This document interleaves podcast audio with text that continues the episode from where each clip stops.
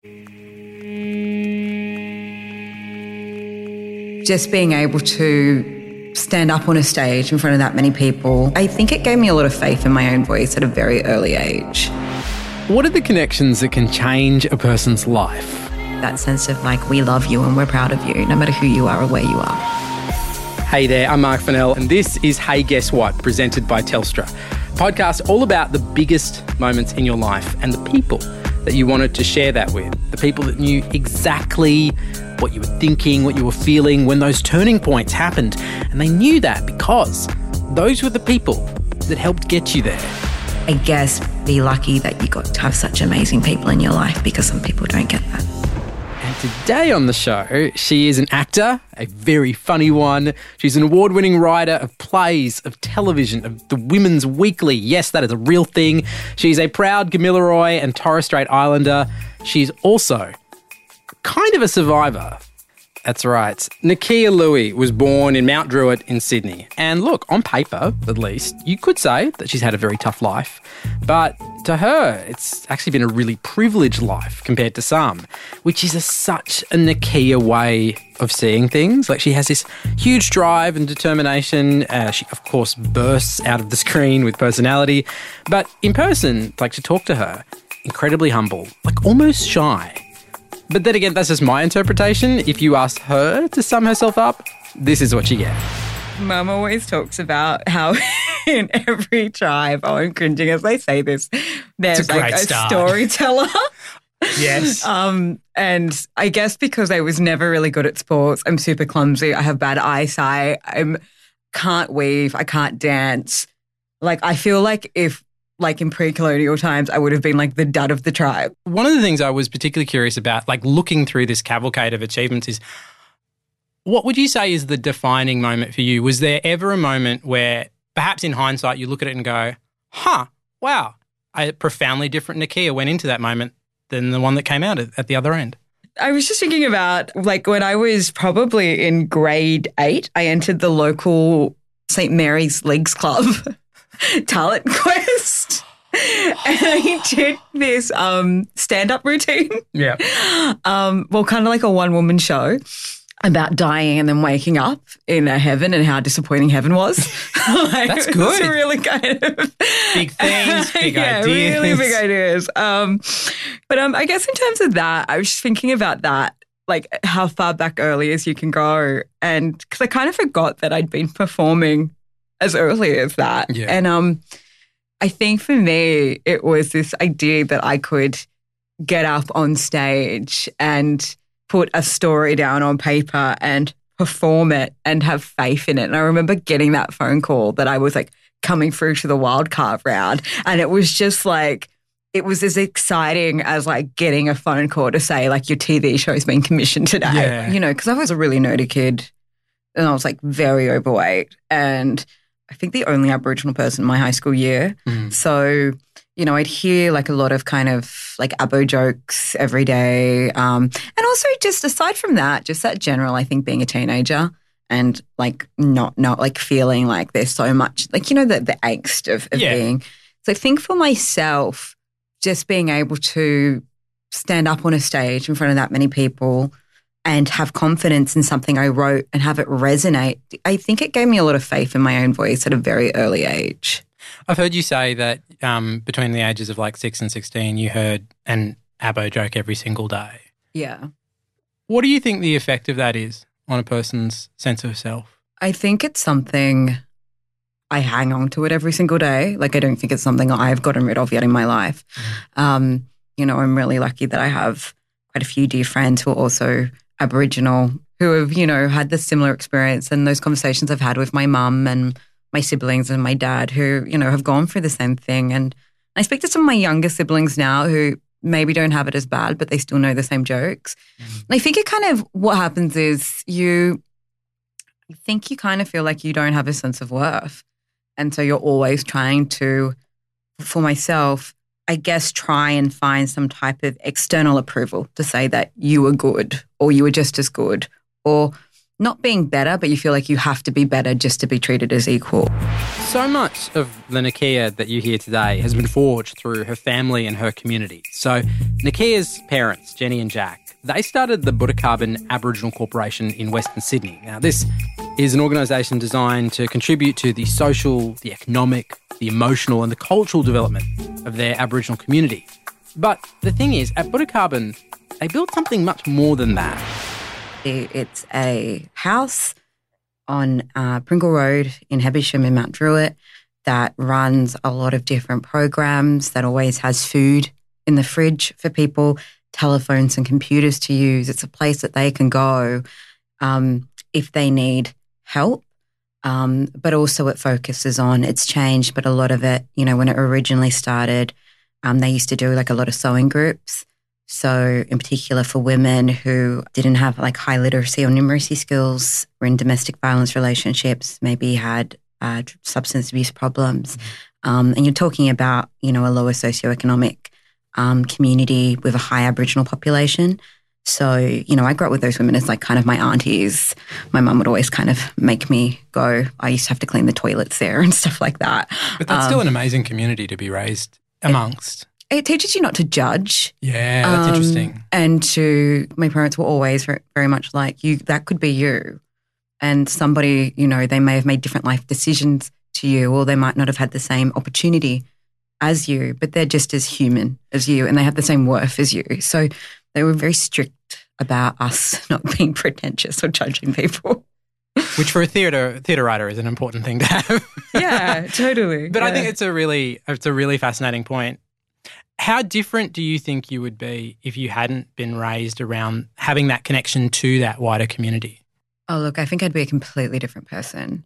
You know, those values of being mindful of your community, being empathetic, of keeping in check what you find important in life. Mm. And it gives you purpose. You know, when I kind of think, oh my goodness, I'm like, oh, like what if my writing career dries up? Or what if my next work fails? Or what if people don't like it or it doesn't rate well? Or like, you know, what if I have this fear of everything always just totally collapsing around me yeah. and having no control. Um, I kind of think, well, number one, like, why are you telling these stories? Yeah. And a huge part of that is because of how proud and it makes my community. And I think the place that it's given a lot of people to speak. And I just know that from talking to um, even Arnie's or, you know, the messages that you get over like Instagram and Facebook and emails and stuff. This is a, a strange one and I guess answer to the extent that you're comfortable with, but have you ever felt like you haven't lived up to the expectations of that community? Because that's a lot to carry. Like it's a lot to carry the expectations of a community like that. Um you know, I oh gosh, this is um you know, when I was at uni mm. and when I was especially in my first three years of university, so I started doing arts law. That's ultimately what I ended up completing, but um, it just took me a really long time afterwards. But um, in those first three years, I, particularly in my third year of uni, I really struggled. I had a lot. I had I had a lot of issues with um my mental health. I think because of that pressure because yeah. I had this expectation of what an Aboriginal, a successful Aboriginal person is. And that's going to, or just a successful person. I know I don't want to define it by Aboriginality, but I think that cultural aspect does play a role. I, I did want to ask you a little bit more about your parents because they do sound kind of amazing. Jack, in particular, like he was a boxer that turned academic. So, yeah, my dad was a, he was the son of a drover and he didn't use a toilet until he was like eight. But then he got he said he got really scared. He was really scared of toilets. So he used to go guna, which is an Aboriginal word for do poo, like out in the, out in the backyard. He's going to hate me for telling this story. Um, All the more reason to do it. Yeah. Um, and then they moved um, into Sydney from out near Dubbo, Brewarrina, and uh, like out, they would go around that, all of that way, which is very far west New South Wales. Um, when he was probably like later primary school years, beginning of high school. And he got into boxing and he went over to New Zealand. He traveled for it. Um, then he said he discovered he discovered grog and women. So there went the boxing career. And then um, he discovered teaching well academia later in his life. I think in like his gosh, it would have been like late twenties, early thirties. I'm not too sure about those numbers. Um, and he discovered a love of learning, which he kind of had never had access. He didn't think, I guess, you know, going to university for people like my mum and my dad, given their social class as well at the time, which was very poor. Um, it wasn't like a you would. It wasn't like uh, I guess like an option. So I think it was there that my dad discovered a real love of academia. Yeah. Um, and and it kind of changed his life. I think, and it's where he's most happy. How much of Jenny is in you? Uh, get too much. Um, Let us itemize them in. yeah. Um, she she was so she grew up in a tent by the river near um Wyangla Dam. I think they used to call them dam kids. Uh, and her dad had was a prisoner of war in World War Two, and he came back with PTSD. Like he lost his brother there, and um, emphysema. And so he was when all the soldiers got back, a lot of them were given um, houses. So in the suburb I grew up in, St Mary's, you see a lot of the soldiers' houses down by the train tracks. Um, but my pop got these. All he got was dog tags, um, and we still have them. And they say that basically is an honorary white man.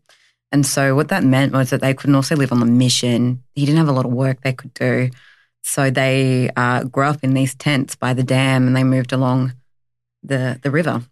And um, my mum said they were like the cleanest tents that you could ever think of.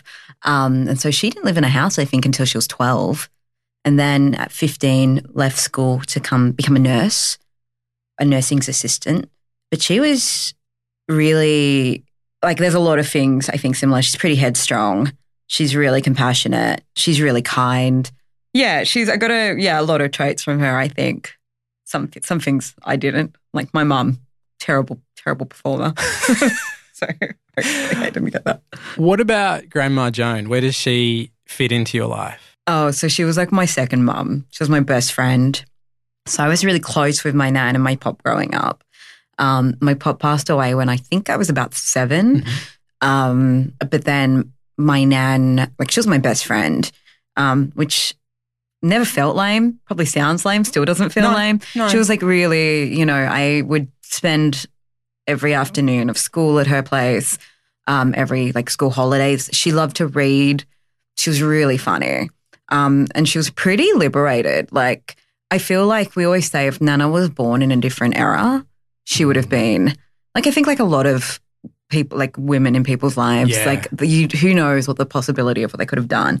She was really headstrong. Like, she's like, for instance, like she loved condoms. Sorry, what? Like she thought condoms were like the best invention in the entire world. So she like couldn't get over it. She just thought it was amazing that like women could have sex whenever they wanted, as much as they wanted, and not get pregnant. She couldn't. She couldn't understand. And I had a lot of cousins who were having teen pregnancies at the time, and she thought it was their access to condoms that was like, which is probably part of it. So one day she made me run into the local Aboriginal medical service. Keep in mind, I'm like 15, maybe 14, like 120 kilos, like definitely the one in the family not having sex. And she made me run in and like go up to the front desk where like I knew the aunties It was like a bunch of Donovan women, so it was like Arnie, Bev, and all that who like were working at the um, AMS. And I had to run in. They had these like Condoman. It was this Aboriginal superhero who was all about wearing condoms. so I had to go in and like she made me like grab all the condoms to like This is the make best sure story. that like everybody had condoms. And I was so embarrassed. And they're like just looking at me like, you right then? You right there, Nikki? I'm like, yep, just, just getting, just getting all the condoms. just having, just prepping for the weekend. yeah. Um, yeah, she was. She sounds amazing. she was good fun. Yeah, she was a storyteller. And and actually on that, the love of reading, the love of writing, can that be traced back to, to Grandma Joan? Yeah, definitely. She like really valued reading and writing, and she thought it was so lucky that my sister and I got to go to school. So, oh, since I was little, actually, I forgot about that. She would always tell us, "Oh, you're so lucky that well, number one, that you have that you have a mum because her mum passed away um, when she was younger. Um, so she was like, "You're so lucky that you have a mum never take for granted your your mum and dad. And then she um, said, "You're so lucky that you get to go to school." Because that wasn't something that they had available to them.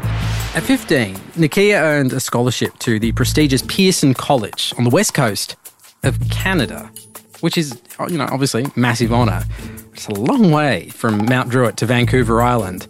Thing is, that connection to her mum, to her grandma, to her community, it was always there. My mum ran these sewing classes. Um, and so before I left, um, and I think this is, you know, is a really lovely example of think of what community means and um, and that support uh, is they they made this big huge quilt for me to take with me, and it was on the quilt was all of these photos of basically like my family, my childhood, and the women. All the women had sewed it together for me before I left. I get like a little. I don't want to get too teary thinking about it, but um, yeah, it was really beautiful, and you know, having that many people care about you and like put the effort into to doing that. And um, I, I think that's so that you won't feel alone when you're taking. I mean, I was 15. I it, it was scary when I first got there. I wanted to come home straight away, mm-hmm. and I had that blanket on my bed that entire time I was there. And it's just that idea of you know community of that little small thing that they all had all done that for me. And I think that also to me was that sense of like, we love you and we're proud of you. And then at the end of my school year, my godmother died and my dad had a very big heart attack and he was he was planning to come pick me up and we were gonna drive um, around Canada together. Mm. Um, and and I was doing my exams and then that kind of happened and it, it was really hard, you know, and, and when the way my godmother passed is um it, they knew it was coming. So I had to arrange to have the last phone call and figure out what I would say to her. And I think that was, I haven't talked about that this in so long. Sorry. Um, okay. Yeah. And I think that's, you know, that, that anchor, just having the images. So you knew you were going to be the last phone call? Yeah. With, when I was speaking to her, I knew it was going to be my last ever time I was going to speak to her. What do you say when you know you're going to have that conversation? Um, you know what? So I got on the phone and and because I think it's the performer in me, which is just so this is so cavalier. It sounds horrible. It's, it's you're always thinking of like the perfect way a scenario could go, and I've like scripted it out in my head. And you know, if it's a movie, I'm like I know like I know my cuts and like my close and like you know I've I'm always kind of maybe it's my way of having control. Like yeah. I have a narrative around things. You get on the phone and it's just kind of like, thank you for loving me you, it just goes out the window and you're trying to hold back tears.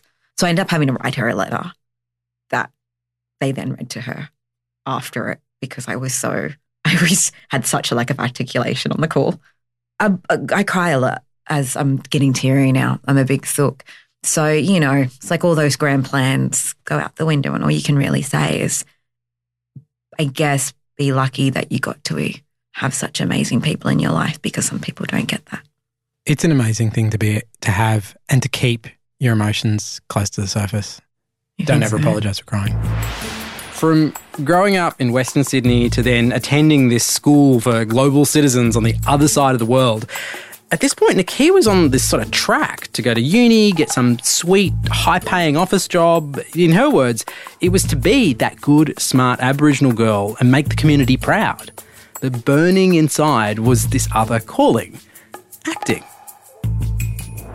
Oh yeah, I went to get an agent when I was a kid, which my mum is quite funny. Um, thinking about it now, but um, like being a really really fat kid and teenager has played a really defining like it's something I think about so often. I wanted an agent. I really wanted to be like a child actor. Mm. Like I really, and I went through the yellow pages and I remember trying to figure out like what even an agent was like like you know what what was I looking for? And I got the names of some like child agents, but my mum, um, I think was really hesitant to let me have to get me into acting because I used to do the local pantomimes with my community theatre as well. Um, because she she was really worried about the criticism I would receive because of my appearance. Mm. And she kind of didn't want it to crush me. Like she didn't want to expose me to that in a way. Um, so yeah, mum mum didn't let me get an agent. Also, she probably didn't want to have to drive me into stuff. And Yeah. also it's really weird. like who wants to make their child work? what I'm hearing here is like there was obviously like creativity, writing, performing. It was all like it was all there. What I don't get is how you end up doing a law degree. Well, I think it's like any type of, I think this is a really similar story to any kind of like family that, you know, is striving for upwards mobility, Mm. right? Uh, is you go, gonna get my kids an education and they're gonna like become professionals. In my community, it's like engineer, doctor, lawyer. Yeah. Um, and so they were like, well, she's mouthy, she's loud, she's creative. Lawyer. She's, she's a drama queen. Lawyer. lawyer. They're like, you'd be perfect for law school. Also, too, you know, in in my family, um, like a lot of my family have been in jail. So I grew up a lot going to jails. I think I've gone to like every jail in New South Wales by the time I was like nine or eight. I remember my brother was in Bathurst jail for a while there. And I used to love going to visit him at Bathurst jail because he used to be able to take food in. Oh yeah. And so that was the only time we'd ever be able to like eat KFC. So I'd be like, yay, Bathurst jail, get to see my brother, get to eat KFC. But um, yeah, but I thought I was like, so I was like, oh yeah, I'll go be like a criminal lawyer. Yeah. And then I'll become like a criminal barrister because you get to wear a wig, right? Love a bit of camp, Mm. um, theatrics. So I had the grades, applied, got in, and um, that was that. when did it start to go off the rails? I, you know, it started off okay, but then increasingly, I just had this feeling and just this growing feeling of I just can't see a future doing this. It just Mm. felt hopeless in a way. I don't know how else to explain it. It was And for a person that's got like not an inactive imagination, to be able to not see your own future is got to be a pretty big wall to come up against. Yeah, it was terrifying. I felt so unhappy. And I kind of, you know, I didn't like going to class, you know. And I also remember my first day, the not my first day, but my first week of law school. This this this lecturer said to me, "Isn't it great that you've made it so far?" And I just kind of there was a lot of kind of slightly things like that, you know, at every turn and You've had a lot of that, haven't you? yeah, it's it's tricky because you carry it with you, Mm. and you have to. There's a time where you have to separate yourself from those labels, um, and you have to realize, like, you have to realize how they're constructed, and it's not about you, even though you have to wear it. I think that was always a really big. That was a really big learning curve that came for me. Much like like that's only something I'm still trying to do now. But um, you know, things like that. You know, being late for class, and you know, like someone going, well, you know, like you don't want to be late like all the time. Um, once because you know they're kind of insinuating that Aboriginal people are late all the time. Do you know what I mean? And yeah. just things like that. So I had to. There was a bit of that that kind of trickle away. It's just kind of chip away at And your that's the thing. It just all your self worth is sort of like gradually being activated. And of course, in this time as well, there was also something really big, which is Grandma Joan. Yeah. So what happened to her? So my nan lived in a housing commission house in state North St Mary's. And what had happened was they were doing like a development, like a new uh, estate, housing estate. And so they, in that area, they chopped down all the trees and there was a lot of white termites there. And so they started eating away at her house. So when I had a room in there called the little room. And in the little room, there was a nest of white termites about the size of a basketball coming out of the wall. And there were two of those Oh my God. in her house. And she, mum was really worried that she would fall through the floor, especially given her age. And that's, you know, older people fall through falls and, and, and die. And, and then, yeah, she did fall through the floor. And then and within about a year, she was dead. So I took a year off to care for her. And it, it was, you know, I think it, it's really horrible. She was in a lot of pain and it wasn't the way that she died was so to me. And it's still, I'm still kind of trying to come to terms with it. But at that point in my life, you know, I was like, oh, I'm like, you know, trying to do the right thing. Like I'm doing everything that you tell me it is to become someone with power, you Yeah. know, like um, trying to articulate yourself on the phone. And, and it just felt like we let it, like we, we couldn't fix it. And, and it, it felt like for a long time for me, it felt like it was my fault she passed away. But um, Why your fault? I guess, you know, thinking like I could have tried harder, I could have done better. I think my mum felt the same. And I was just like so angry. Nakkiah channeled that hurt, that anger, and that sense of injustice at what had happened to her grandmother, and she just pushed it into her writing. She wrote plays, stories, she wrote her experiences, and pretty soon, accolades started rolling in. Invites to young playwrights festivals, followed by invitations to be the writer and artist in residence at Sydney's Belvoir and Griffin Theatre, which followed the Dreaming Award from the Aboriginal and Torres Strait Islander Arts Board of the Australia Council, the inaugural recipient of the Balnaves Foundation Indigenous Playwright Award, the Malcolm Robertson Award at the New South Wales Premier's Literary Award 2018, the Nick Enright Prize for Playwriting. Then she starred and co-wrote the sometimes controversial ABC series Black Comedy, created her own series Kiki and Kitty, then the groundbreaking theatre production Black is the New White for Sydney Theatre Company. Okay, I've, I, there's too many things. There's too many things. I'll, I'll stop. But I think the point is this: in eight years, she's come a long way since that RSL club, and yet it's so much still rooted in that connection to her community, to her family. What they're really proud of is that they saw where I started. You know, when I decided to write, I had to and not go back to uni full time. I had to give up my all my scholarships and everything. I had to, you know, kind of um, well, I cleaned toilets. I became a cleaner for a while. I had to think if I had to move home. Mm. Um, I kind of had to start again in a lot of ways. And so I think for them, seeing me try something and commit to it and find something that made me happy, I think for them, that's what really matters. A lot of the the stuff that you engage with, both in, in your creative work and I, I guess also online as well, like you don't shy away from talking about race and class and privilege. And, and so a lot of these topics I think lots of people regard as being risky and political. But what's interesting about you is that you don't really think about those things as quote unquote political, do you? No way. They're they're human because those are the things that like they're they're part of our experience. So we look at them as political as that we can opt in and out of it, mm. but we can't opt in and out of these things. They're things that create our communities for better or for worse. So we should be talking about that. They're things that we experience as human. It's part of our human experience. You know, I think the fact that I'm Aboriginal and grew up, you know, for example, around people who didn't have as much privilege as me or experience that racism has definitely influenced my, you know, my capacity for empathy or, you know, how I practice my compassion. That's being human. Those are like innately human values that that we define as humanity.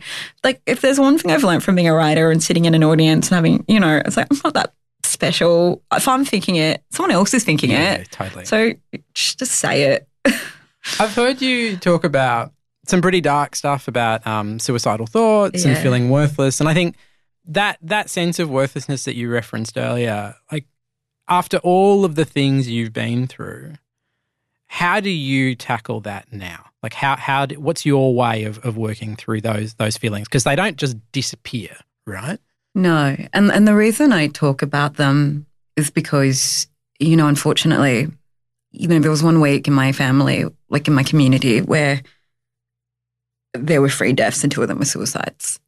And, you know, suicide is it's a problem. Like it's it's a problem in Australia mm-hmm. within different groups and in particular within my community, it's a huge problem with Aboriginal people, in particular young people. And I mean, all forms of it is incredibly tragic. So I speak about it because, you know, I, I feel like of all the people who have taken their lives in in my community and my family, it's always been such a surprise. So I think it's really important to talk about these things. And if people see, you know, if they see me who, you know, I- and in so in so many ways I have success and privilege and that privilege because of, you know, my work uh, and success, if they can see actually no that person is struggling as well and i'm not alone it's a way of just vocalizing it and being able to i think have control over it or um, not be ashamed of it or the, the baggage that then carries Some of the stuff that you say, um, I mean, like to put it lightly, people get pissed off. yeah And that, that's been a process, I think, that's um, been ongoing for a few years, particularly with social media. How do you relate to that now? um i like hearing people's different like contrary to like my big mouth and my angry twitter thumbs i you know I, I really appreciate hearing other people's opinions because I I'm not an academic or you know I'm not a social commentator by trade or a journalist. This you learn a lot from other people. Big revelation. um, Tell me more. but um, I did take a year off uh, writing op eds and going on um, Panel shows. going on panel shows. This is probably one of my I think it's one of my first podcasts I've done in a while. Thank you. Um, I was getting trolled a bit, and I hate when people throw around this term "troll" for people who just just disagree with you because I don't think that's um it's different. that's different. But it was kind of I was getting a lot of um, it was starting to get some frets, but I found um, I I kind of had to take a step away and kind of refocus on my work yeah. and because I'd found a little bit of the um, the criticism and also some of the you know um, I had some people send things like you get sent stuff to your house. Yeah. I've had Um, yeah, Yeah. that. It, it- you think that it doesn't affect. I go. I put on this bravado, and I was like, no, this actually is really starting to affect me. I was getting scared when I went out in public places, but it also just was making me really, really doubt myself in a way that I had, like, taking me all the way back to when I was, you know, all of that work of, you know, kind of. I was. I felt like I wasn't able to be brave because I kept second guessing every single thought I had. For all of the rough times, there's still those special moments where she still gets to see this work come to life on stage and be witnessed by the ones she loves most. And for Nakkiah, those moments, they're kind of sacred. I remember when I was 15 and it was my first term at school. I remember we went to Sydney Theatre Company for one of their um, education shows and we caught the train in. And I remember walking down at Sydney Theatre Company. It's at the wharf at Walsh Bay. And as you walk down, there's all these um, production images framed from all their different shows. That feeling of anticipation of of oh, what's going to happen. I think that it's a, like it's hopefulness, It's all possibility. possibility. Yeah. Yeah. walking down, getting that feeling, and and just thinking that that place was magic, and how wonderful it was. Um, and I was just wondering if I ever will come back here. But then I remember when I had um I think in particular the opening of Black is the New White for my first ever opening at that that theatre company. And like it You was surreal. flashbacks? Yeah, that it was my show. And that it's always as you're walking down, there's groups of people and they're dressed up, like getting a wine and the chatter and the ding ding ding at the theatre bells. And it's exciting. And and then it's that idea of like, oh shit, they're here for me. A couple of my aunties came and my mum. And um yeah, and they were the people who made the quilt for me. And so it was kind of surreal. Like, oh, this is like I never thought this could happen. What did it mean Yeah. to be able to have those women that made that quilt for you? What What did it mean for you to be able to feel them in that room with you, experiencing that moment? Um, it makes you feel like proud, you know. Um, even though you know, I kind of think pride's like you don't want to be too prideful. I mean, my work's dedicated to my mother and these women, my father as well, and my uncles and my community. It's like th- th- those characters and those jokes are you. And so I hope, in a way, it's like when they see themselves on stage and they laugh at it and I've seen this. I've seen this happen like with my auntie Mavis, who's like in her late 80s and comes to the theatre. You know, like that joke's for her. Mm. And I think, I don't know, being able to do that and making people feel joyous and seen, like being able to do a little bit of that for me is um is such a joy and a gift because they did that for me.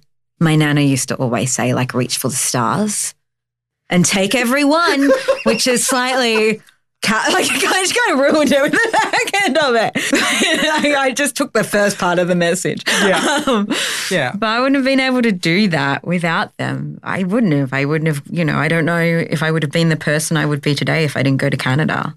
You know, um, I don't know if I would have had the confidence I ever would have had to feel like I had any worth in this world if it wasn't for them telling me I did. You know, they lived in a world that didn't want them, but yet they created a world where I could have a show on at STC because one day I just decided that's what I wanted to do. And for me, I think that's what hope is, is you create hope for others. And in case you're wondering, Nakkiah told me later that her parents do still have that quilt. It's on their bed. Uh, massive thank you to Nakkiah for chatting to me about her life, her work, the moments that made her, and the connections that made those moments mean something. And can I just say thank you to you? Thank you for listening. Uh, if you're just hearing this for the first time, you can subscribe on whichever podcasting app you happen to like. And if you do, please leave a review. It's a it's a particularly helpful way in which other people can find the series, and I give you preemptive thanks. My name has been Mark Fennell, and thank you for joining us on Hey Guess What, presented by Telstra. I'll catch you next time. Bye.